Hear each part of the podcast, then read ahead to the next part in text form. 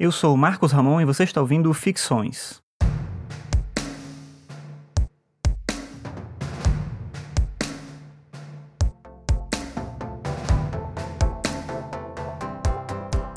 O filósofo francês Luc Ferry tem uma interpretação interessante da Odisseia.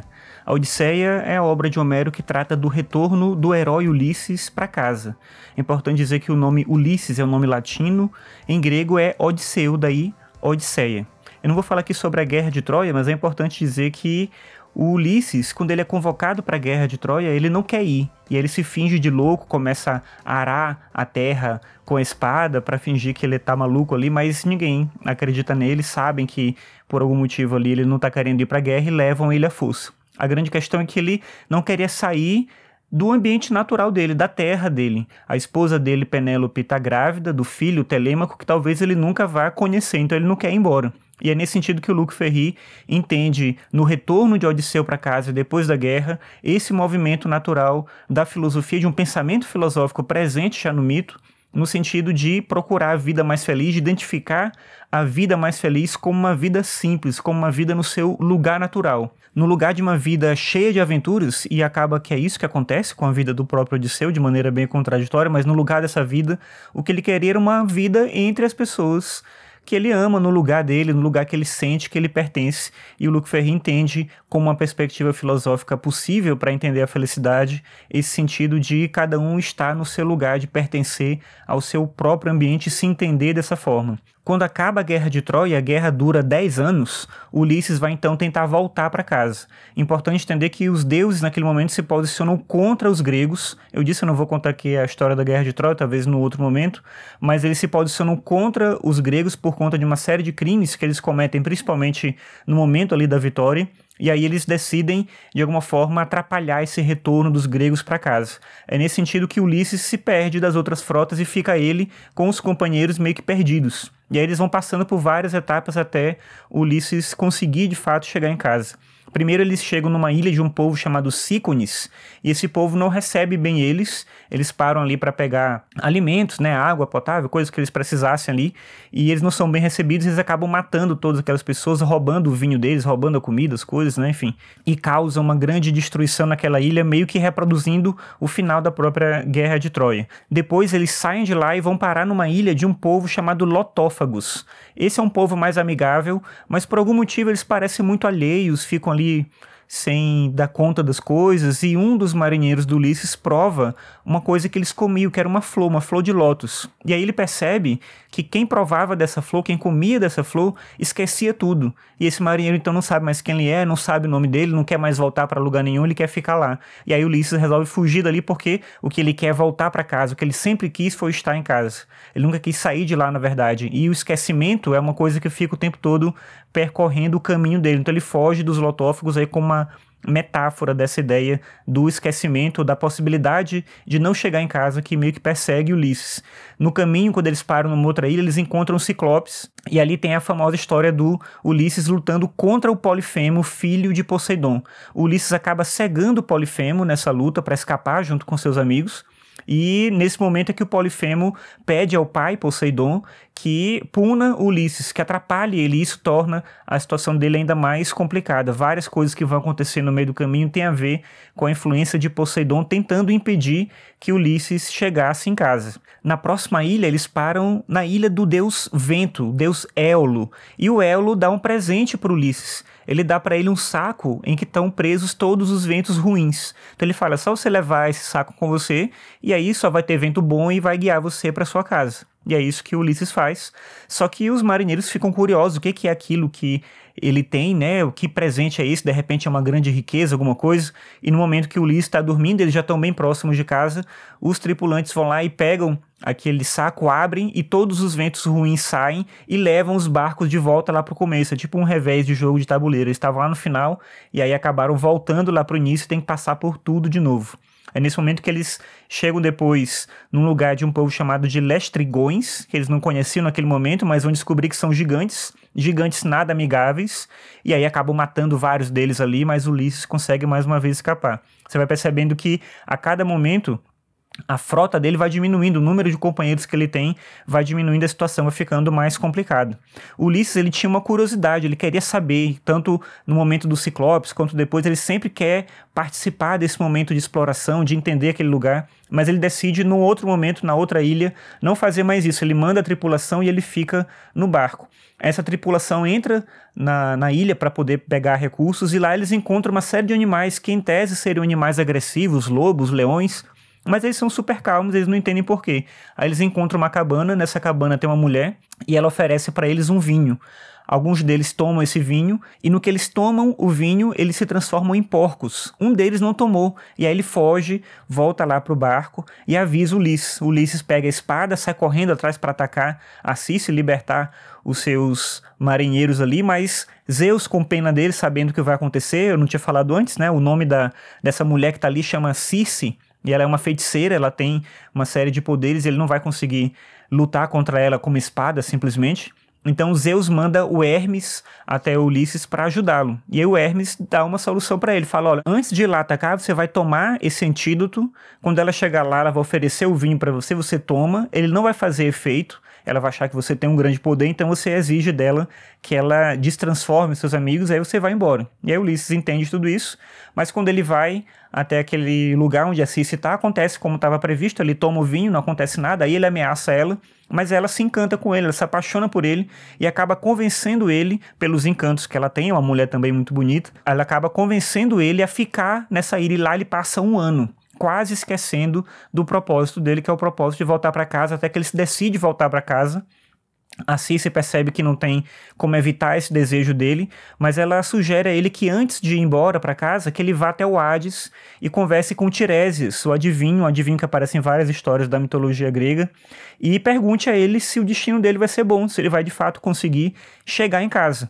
E é nesse momento que Ulisses, quando desce ao Hades, encontra o Tiresias. O Tiresias diz que ele consegue chegar em casa, mas tem um custo. Todos os companheiros dele vão morrer pelo caminho. E ele tem uma decisão ética que é de voltar e avisar eles e, consequentemente, não tentar voltar para casa, ou não dizer nada e usar esses amigos para chegar em casa sabendo que todos eles vão morrer. Acaba que a vontade do Ulisses de retornar é tão grande que ele age mal e causa de alguma maneira aí a morte dos seus companheiros, sem contar para eles que a volta de Ulisses depende da morte de todos os outros. Mas um fato importante também nesse momento é que Ulisses encontra o Aquiles, o grande guerreiro Aquiles da Guerra de Troia. E só que quando ele encontra o Aquiles, o Aquiles é quase que um, um ser sem sentido, sem propósito, meio que apagado. Claro, ele tá morto, né? Então ele é só uma alma ali vagando. E o Aquiles conta para ele nesse momento que preferia não ter sido um grande guerreiro, não ter lutado naquela guerra, não ter o um nome lembrado pela eternidade, mas ter tido uma vida simples e longa. E isso reforça no Ulisses o desejo de voltar para casa. Ele entende que não é a glória que traz felicidade, mas é uma vida junto aos seus, e aí ele volta, sai do Hades e decide de fato voltar para casa. É nesse momento que Circe avisa Ulisses de que pelo caminho vai encontrar sereias e diz para ele que eles têm que criar uma forma de não ouvir o canto delas, porque ouvir o canto delas é se entregar a elas e, consequentemente, a morte. E aí Ulisses decide então que ele quer ouvir o canto das sereias, mas ele obviamente não quer morrer. Então todos os marinheiros vão tapar os ouvidos com cera, mas ele exige que amarrem ele no mastro do barco, e assim ele vai ouvir o canto das sereias, mas não vai se deixar levar por elas. Uma coisa importante que a gente sabe pela Odisseia e pelas reproduções de imagens que existem em vasos gregos é que, ao contrário da imagem popular que transformou as sereias em mulheres peixes, e fazia sentido porque elas atacam os marinheiros, as sereias na verdade eram mulheres aladas que sobrevoavam os barcos. Se você procurar Ulisses e a sereia, você vai encontrar imagens na internet representando essa cena, imagens antigas né, de vasos gregos que contam, que mostram como eram de fato as sereias, não mulheres peixes, mas mulheres aves.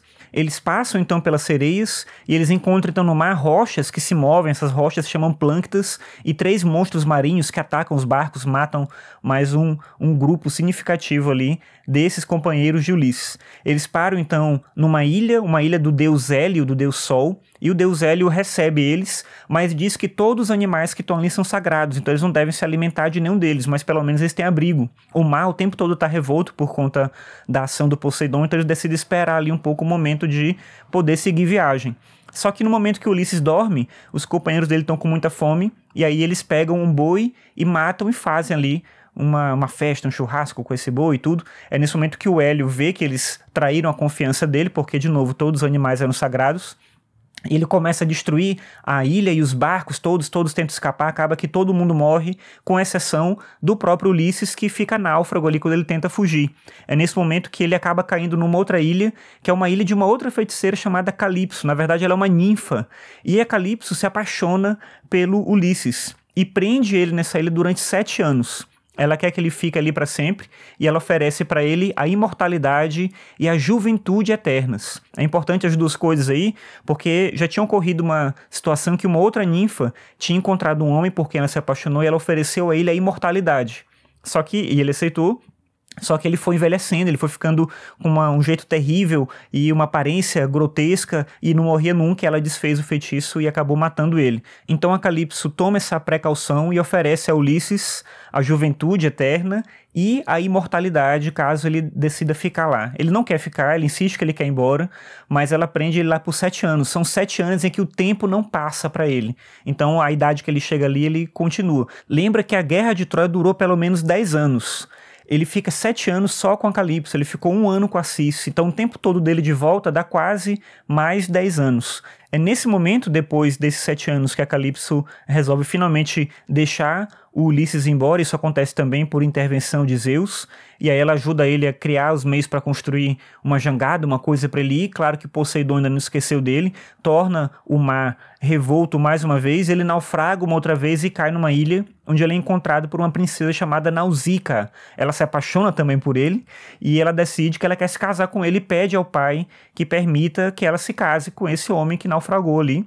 E o pai, que chama Alcino, que é o rei ali daquele lugar, aceita a proposta da filha e faz uma festa para receber esse homem que vai se casar, talvez, com a princesa. Só que ele não quer se casar com a princesa, ele não comunicou isso ainda ao rei, mas ele não quer se casar com ela. De qualquer forma, tem essa festa em homenagem a ele. E nessa festa chamam um aedo, um poeta, para contar histórias para o povo, para divertir as pessoas. E aí o Ulisses vai ouvir aquelas histórias e a história que ele vai contar é a história da Guerra de Troia. No momento que Ulisses escuta aquela história, ele cai em pranto, ele começa a chorar, fica desesperado, ninguém entende direito por quê. E vão perguntar para ele o que está acontecendo, e ele diz que essa história ele conhece, porque ele viveu essa história. Ele é um desses heróis, ele é Ulisses. É ele que viveu tudo aquilo. E é nesse momento, isso é importante dizer, que começa a Odisseia a Odisseia começa com Ulisses naufragando nessa, e caindo nessa ilha, sendo salvo, e tendo esse momento em que ele vai contar a história dele. Então ele vai contar tudo o que aconteceu antes. Então, na verdade, a Odisseia é um flashback desse momento até tudo que eu falei até aqui. Acaba que o Alcino entende toda a história dele, ajuda ele a voltar para casa, para Ítaca. Quando ele chega lá, o castelo dele está tomado. Tem muitos pretendentes querendo se casar com a Penélope, afinal, os gregos voltaram da guerra já há muito tempo, Ulisses nunca voltou, provavelmente ele morreu, eles acreditam, então eles querem que ela escolha alguém para se casar com ela. Ela não quer se casar com ninguém e engana essas pessoas durante muito tempo. Ela diz que vai escolher quando terminar de fazer um enxoval. Então, durante o dia ela costura e à noite ela desfaz, e assim ela vai enganando essas pessoas, mas chega um ponto que está já inevitável. Quando Ulisses chega lá, ele conta com a ajuda da deusa Atena, e de um empregado dele que reconhece ele, e juntos com o filho Telêmaco, que agora já é um adulto, eles bolam um plano para tomar o castelo de volta e assim é feito. Ulisses, transformado na imagem de um velho, entra lá como mais um dos pretendentes e propõe a eles um jogo para decidir quem vai ser o rei de Ítaca, aquele que vai se casar com a Penélope. Esse jogo seria atirar uma flecha por dentro de várias argolas e acertar um alvo, uma coisa que diziam que o próprio Ulisses era capaz de fazer. Várias pessoas tentam, ninguém consegue fazer, então esse velho propõe que isso tinha que ser feito com o arco do próprio Ulisses. Só que ninguém conseguia dobrar o arco para armar ele. Esse velho então pega o arco, né? Todo mundo ri, acha engraçado ele tentar fazer isso. Ele pega o arco, mas ele consegue dobrar o arco, consegue armar ele, atira a flecha e acerta por dentro das argolas. É nesse momento que ele se revela como de fato o Ulisses, ele é atacado, ele reage junto com o filho Telêmaco e com a ajuda da própria Atena consegue matar ali os pretendentes, invasores e retoma o seu castelo e a possibilidade de voltar à sua vida natural, sua circunstância inicial. O Luc Ferry entende essa história como uma representação de uma sabedoria filosófica já presente no mito. A ideia de que a melhor vida é a vida simples, a vida entre os seus, a vida no seu lugar natural e não uma vida repleta de aventuras e de circunstâncias é, que vão para além da capacidade de cada pessoa, apesar de ter sido justamente tudo isso, contraditoriamente, que aconteceu com o próprio Ulisses. Essa é uma história cheia de nuances que vale muito a pena de ser conhecida, de ser lida. Claro que os textos da mitologia têm várias interpretações diferentes. Essa do Luc Ferry é uma, não é consenso, obviamente, porque se trata de mitologia e não de filosofia, mas ele tenta forçar uma interpretação filosófica a partir do mito. E eu acho interessante a gente poder pensar também a partir disso, entender o mito não como uma ausência da razão, mas como uma possibilidade racional dentro de um contexto diferente desse da própria filosofia.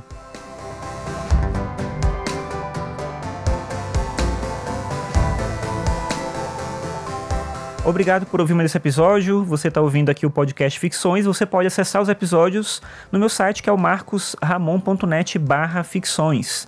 Lá no meu site também você pode encontrar meios para apoiar o podcast em marcosramon.net barra apoie. Se você gosta aqui do Ficções, eu peço para você compartilhar os episódios com outras pessoas, porque assim mais gente fica sabendo da existência do Ficções. Então é isso. Obrigado pela sua audiência e até a próxima.